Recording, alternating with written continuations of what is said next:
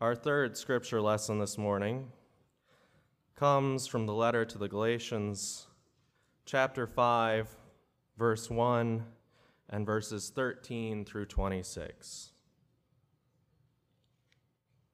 Christ has set us free for freedom. Therefore, stand firm and don't submit to the bondage of slavery again. You were called to freedom, brothers and sisters. Only don't let this freedom be an opportunity to indulge your selfish impulses, but serve each other through love. All the law has been fulfilled in a single statement love your neighbor as yourself. But if you bite and devour each other, be careful that you don't get eaten up by each other. I say, be guided by the Spirit, and you won't carry out your selfish desires.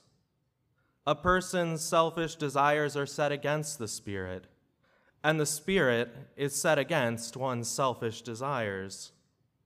They are opposed to each other, so you shouldn't do whatever you want to do. But if you are being led by the Spirit, you aren't under the law. The actions that are produced by selfish motives are obvious, since they include sexual immorality moral corruption, doing whatever feels good, idolatry, drug use, and casting spells, hate, fighting, obsession, losing your temper, competitive opposition, conflict, selfishness, group rivalry, jealousy, drunkenness, partying, and other things like that. I warn you, as I have already warned you, that those who do these kinds of things won't inherit God's kingdom.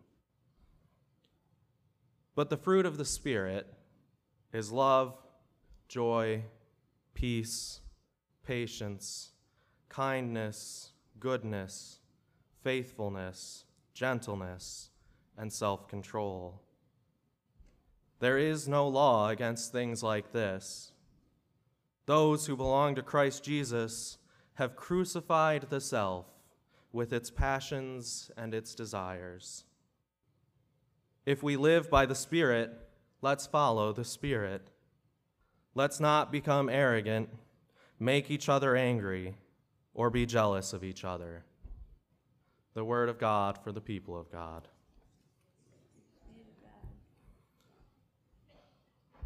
Author of life, we thank you for your words and we ask that as we reflect upon them this morning, that your Spirit would be with us to transform us in heart, mind, and soul.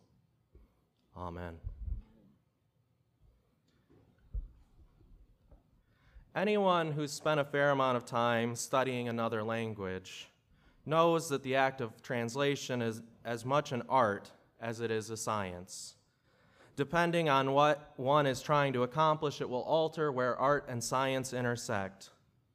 For example, in my introductory Greek course, our professor wanted us to land pretty clearly on the science side. Even if it made our translations a little more clunky, he needed to see that we really understood the different grammatical concepts that we were dealing with. As we got to know the language better, he expected our translations to take on more art relying less on stiff literal translations so that the sense of a passage was being more clearly and comfortably conveyed in English. And I know that this might seem like a stuffy way to start a sermon, but as we will see, our understanding of Scripture relies on how a translator tries to find that sweet spot between technical precision and stylistic art. I would venture to guess that most of you, like me, are familiar with today's passage speaking about the desires of the flesh. Or perhaps if you're used to reading from the King James, the even more striking lusts of the flesh. And for relatively good reason. The most literal translation of the Greek word sarkos is indeed flesh. So clearly, if we're aiming for technical precision, this is the word that we should be using. And I think it's the absolutely right translation if we're going to sit down and have an in depth analysis of what Pauline theology is doing when it contrasts the spirit with the flesh. But it is kind of an odd way of talking. It seems to suggest to our modern ears that our flesh, or in other words, our created being, is bad. It seems to lead us to see a separation between the bodies that we live in and the image of God in which we are created. And this is why I so deeply appreciate the translation that we heard today from the Common English Bible. Rather than being technically precise, the translators have tried to find an English word that really gets at what the sense of Paul is trying to say. Because obviously, Paul isn't telling us that our flesh, our bodies are bad. For him to do so would contradict the greater scriptural tradition of the goodness of God's creation. So instead, these translators recognize that what Paul is truly saying is that our selfish desires are opposed to the Spirit. The selfish desires that, Paul's refer, that Paul refers to as the uh, desires of the flesh are born out of an attitude that puts our own well being first, no matter the cost to others. It's born out of a sense of individualism that says, I'm going to do whatever I have to do to make sure that I get mine. And if we look at the actions that Paul says result from the selfish desires, we start to see pretty quickly how this is the case. Fighting, losing your temper, conflict, competitive opposition, rivalry, all stem from the desire to make sure that our needs come first. And when they don't, we get upset. It reminds me of when I briefly worked in retail before going to seminary. We all see the craziness of Black Friday every year. And I think all of us can agree that people getting trampled to death or shot for a discounted television is not what God intends for us. But how often do we think about the workers on Black Friday? Or how often do we think of the workers who don't get to be with their families on Thanksgiving? At the store where I worked, the policy was that the most senior employees had to work the Black Friday sales. This meant they had to come in around 3 or 4 in the morning to prepare for those early morning doorbusters. The theory here was that they had enough experience to handle the insane crush of people. This meant that newer employees, like myself, had to cover most of Thanksgiving Day in order to accommodate these bizarre schedules. So on Thanksgiving, a coworker and I were going about our task of conditioning the shelves, meaning that we were straightening them up to look nice, returning misplaced items where they belong, that sort of thing. And admittedly, this felt about as productive as sweeping off your front porch while you're watching a tornado come down the street. So we were demoralized because we didn't get to spend time with our loved ones. We were frustrated by the hopelessness of our task. And then a customer appeared at the end of our aisle. Where, she wanted to know, was some new kids' movie that had just come out.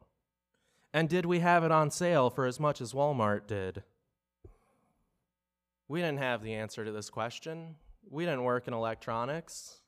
And so we told her that. And we told her who she could ask in electronics that would have that answer. Well, can't you go back to the back and look it up or something? No, we responded, we can't. They have a separate computer system. You'll have to ask them. Well, she huffed. My cousin lives in Kansas, and she was able to find it at her Walmart. Now, ignoring the fact that her cousin was half a country away, and ignoring the fact that we were not at a Walmart, we patiently directed her to the person who could answer her question.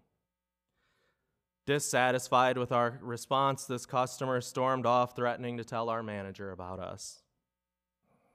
As she left, my coworker muttered, What were we supposed to do? Pull an answer out of our ass? Well, the customer happened to catch this little comment. She turned back and started screaming at us about how rude we were, about how she was going to get us fired, about wait until our manager finds out. And knowing how frustrated my coworker was, and knowing that the situation could only get angrier, I stepped between the two of them and told the customer to go ahead and tell our manager because they weren't happy to be working on Thanksgiving either. Now, whether my coworker was right or wrong, this whole situation boils down to the selfish desire that Paul writes about. In the eyes of this customer, we weren't human beings denied the chance to spend a holiday with the people we love. We were simply the things that were in the way of getting the sweet deal that her cousin got. And this is exactly how the selfish desires that oppose the Spirit work. They focus our eyes on the things that we want. They make us forget the image of God in others. They pump up our sense of self so that there's nothing else in the world except me, me, me. The Spirit, on the other hand, works to break down that self. It removes the barriers that we put up between ourselves and others. Those who belong to Jesus Christ, writes Paul, have crucified the self with its passions and desires. In other words, we move from a state of selfishness to a state of selflessness. The Spirit diminishes the infantile voice in our head that screams, Me, me, me, and magnifies the other so that we never fail to see that the image of God is all around us. Who among us, regardless of political affiliation, was not moved this past week by the image of Oscar Alberto Martinez Ramirez, face down in a riverbank, embraced by his 23 month old daughter, Valeria? Or who among us doesn't feel the tug on their heartstrings when we hear about five month old children left to sleep on concrete floors with no, su- with no soap or toothpaste to clean themselves with. That tug on our heartstring, that pulling on our souls, that is the Spirit inviting us beyond ourselves to goodness and love. Paul says in verse 6 of this chapter the only thing that counts is faith working through love all the precepts of the law, all the fancy words that we have about justification, none of it matters if it does not create within us a faith that works through love. This is the essence of Paul's letter to the Galatians. This is why Paul is so angry about the teachers who preach circumcision to the Gentiles. They do not follow the law out of a love for God, and they do not follow the law out of a love for their neighbors. They follow the law for their own sake and for their own salvation. And so, what Paul continues to tell us today is that looking out for number one is never going to be a path to salvation. If we're only looking for a way out for ourselves, we're not going to find it. That motivation is contrary to the gospel. The only way we receive our salvation is to surrender to the Spirit, to practice love in the face of hate, to abide in joy in the face of sorrow, to know peace in the midst of crisis, to be kind in the face of cruelty, to be generous in a world of scarcity, to be faithful in a world of idols, to be gentle in a hard world and to control ourselves in a world of selfishness. These are the gifts of the Spirit. So let us live by the Spirit. Let us know that true freedom does not mean self indulgence. Let us know that the freedom we have received through Christ is a freedom to serve one another in love. For the only thing that matters is faith working through love. Amen. Would you please pray with me? Holy Spirit, fill us with the love of Christ. Free us for joyful obedience. Call us from selfishness to selflessness. Amen.